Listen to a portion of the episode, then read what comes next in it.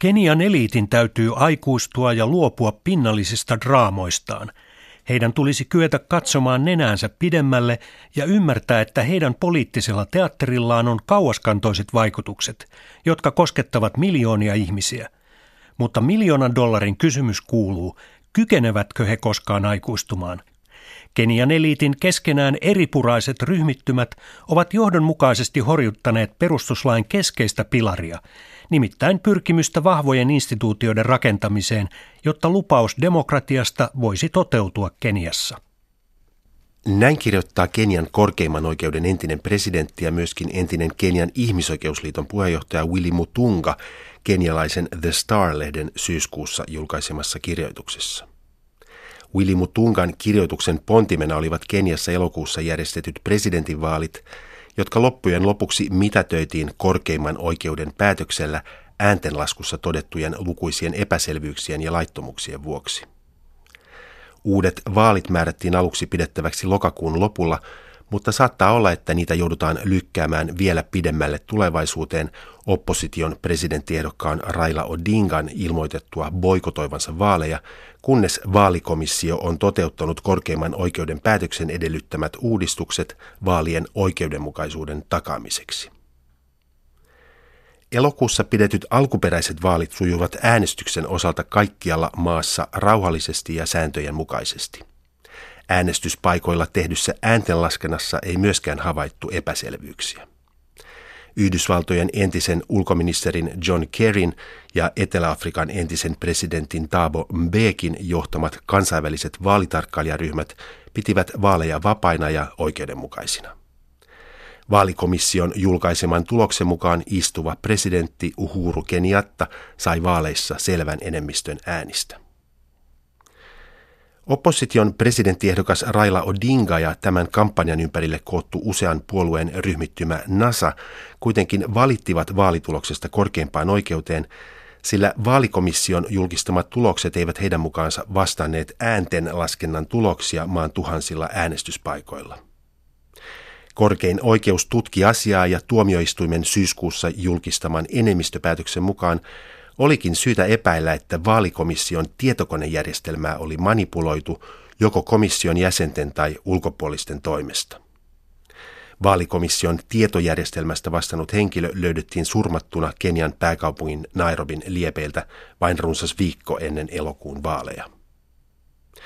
Korkeimman oikeuden mukaan vaalikomission verkkosivuilla julkistettu vaalitulos ei myöskään perustunut äänestyspaikoilta kerättyihin kaikkien paikallisten puolueiden edustajien allekirjoituksellaan hyväksymiin lomakkeisiin, vaan vaalipiirien puheenjohtajien yksinään ilmoittamiin epävirallisiin tuloksiin, jotka eivät yleensä vastanneet todellista äänestystulosta.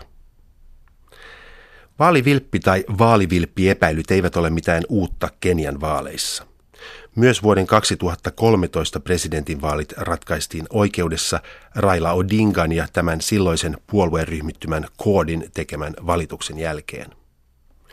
Vuoden 2007 lopulla järjestetyt vaalit johtivat vaalivilppiepäilyjen vuoksi puolestaan laajaan mellakointiin ja etnisiin levottomuuksiin, joissa ainakin tuhat ihmistä menetti henkensä ja sadat tuhannet joutuivat lähtemään kodeistaan. Noiden vaalien jälkeen pidetyissä kansainvälisissä sovintoneuvotteluissa Odinga taivuteltiin suostumaan yhteishallitukseen vaalivoittajaksi julistetun Muai Kibakin ja tämän tukijoiden kanssa. Uutta ja koko Afrikan mittakaavassa suorastaan historiallista tämänkertaisessa prosessissa on sen sijaan se, että korkeimman oikeuden päätöksellä mitätöitiin vaalit, joiden tulos ilmiselvästi perustui jonkinlaiseen vilppiin. Tällä kertaa istuva presidentti Uhuru Kenyatta ja tämän tukijat hyökkäsivät tuomioistuimen päätöstä vastaan, nimittäin korkeimman oikeuden tuomareita roistoiksi, joiden kanssa välit tullaan selvittämään heti uusintavaalien jälkeen. Korkeimman oikeuden entinen presidentti Willy Mutunga pitää poliitikkojen reaktioita valitettavina, mutta myös ennalta arvattavina.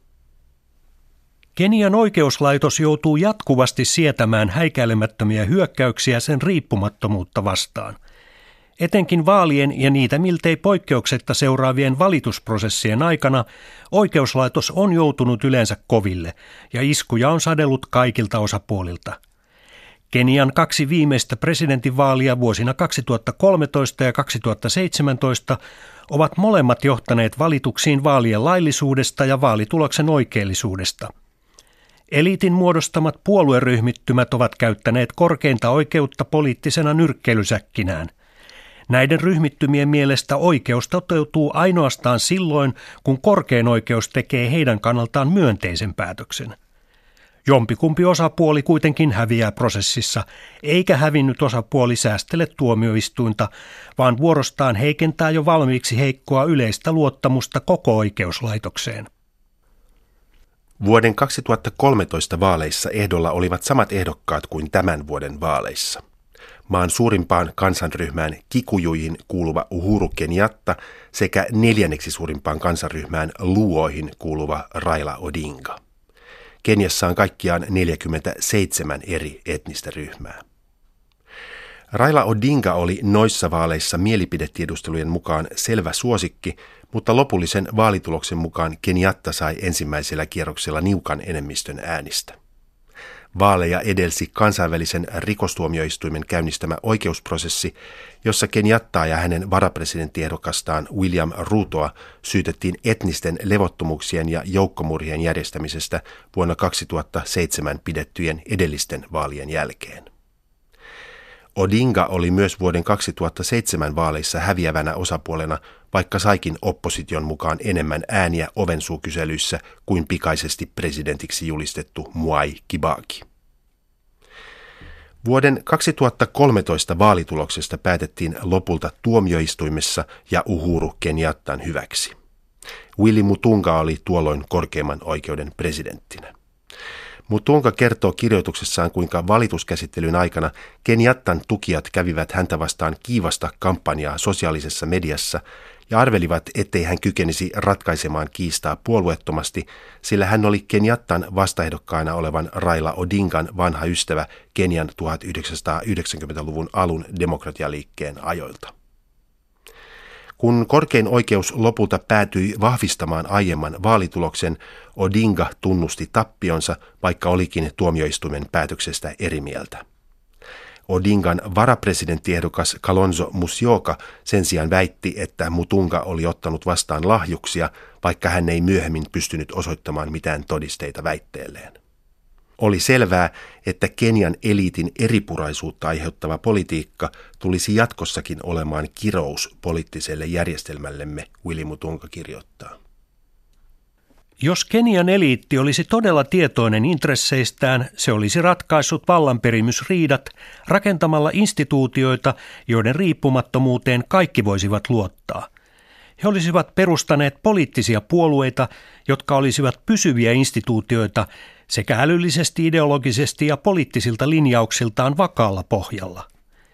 Kenian eliitti voi olla onnellinen siitä, ettei puolueiden rekisteröinnistä vastaava viranomainen näyttäisi koskaan lukeneen perustuslakia. Sillä jos olisi, niin olisi käynyt ilmi, etteivät useimmat nykyisistä puolueista lainkaan täytä poliittisille puolueille perustuslaissa asetettuja perusvaatimuksia. Tällä hetkellä olemassa olevat puolueryhmittymät pyrkivätkin vain valtaamaan instituutioita käyttääkseen niitä omien etujensa ajamiseen. Kenian perustuslain mukaan puolueiden tulee olla luonteeltaan valtakunnallisia, niiden tulee edistää ja ylläpitää kansallista yhtenäisyyttä, eivätkä ne saa nojautua yksittäisiin etnisiin tai uskonnollisiin ryhmiin. Todellisuudessa kenialaiset puolueet on kuitenkin miltei poikkeuksetta luotu puhtaasti etnisin perustein keräämään ääniä kulloisenkin kansanryhmän parista ja liittoutumaan milloin minkäkin toisen etnisen ryhmän voimahahmon perustaman puolueen kanssa muodostaakseen laajempia puolueryhmittymiä, joilla olisi mahdollisuus päästä valtaan ja sen myötä käsiksi kansallisiin voimavaroihin. Tämän hetken johtavista puolueryhmittymistä Uhuru Kenjattan Jubilee-puolue koostuu vaikutusvaltaisista poliitikoista ennen muuta kikujujen, kalenjinnien, masaiden sekä etnisten somalien keskuudesta. Raila Odingan kilpaileva NASA-ryhmittymä on puolestaan koonnut yhteen luuot, luijat, kambat sekä Kenian rannikon lukuisat eri etniset ryhmät. Kaikki väittävät toimivansa oman kansanryhmänsä etujen nimissä ja pyrkivänsä varmistamaan omalle ryhmälleen asianmukaisen siivun julkisista voimavaroista. Willy Mutunga valittelee sitä, ettei Keniassa ole olemassa puolueita, joilla olisi jonkinlainen ideologiaan perustuva puolueohjelma. Hänen mukaansa myös suuret yhtiöt, järjestöt, media ja pitkälti myös älymystön edustajat ovat jakautuneet etnisiin klikkeihin. Jos uusintavaalit saadaan tänä syksynä ylipäänsä järjestettyä, Mutunka kehottaa poliitikkoja ja kansalaisia valvomaan tarkasti vaalikomission mahdollisia väärinkäytöksiä. Vaikka toisaalta mitä enemmän kalabaliikkia, sitä tyytyväisempiä ovat puolueryhmittymät, Mutunga toteaa. Vaaleja jatketaan oikeudessa, jolloin poliittisista epäonnistumisista voidaan vierittää syy jonkun toisen, esimerkiksi korkeimman oikeuden presidentin niskaan. Palatakseni alussa esittämääni kysymykseen, tuleeko Kenian eliitti koskaan aikuistumaan, niin tämänhetkistä yhteiskunnallista tilannetta katsoessa se näyttää hyvin epätodennäköiseltä – Eliitin edustajat ovat itsekeskeisiä ja ilmeisen piittaamattomia väestön enemmistön päivittäin kohtaamasta karusta todellisuudesta. Keniassa, kuten myös muissa Afrikan maissa, eliitti ei tunnista eikä puolusta kansallisia etuja. He eivät edusta meitä isänmaallisesti suhteissaan lännen tai idän kanssa – vaan pyrkivät pikemminkin vakiinnuttamaan omia valta-asemiaan ja hyötymään ulkomaisista intresseistä esimerkiksi muodostamalla paikallisia tai kansainvälisiä kartelleja, eräänlaisia näkymättömiä hallituksia, jotka eivät suinkaan ole vaaleilla valittuja. Willy Mutunga kirjoittaa uskovansa, että Kenia alkaa olla kypsä jonkinlaiselle vallankumoukselle.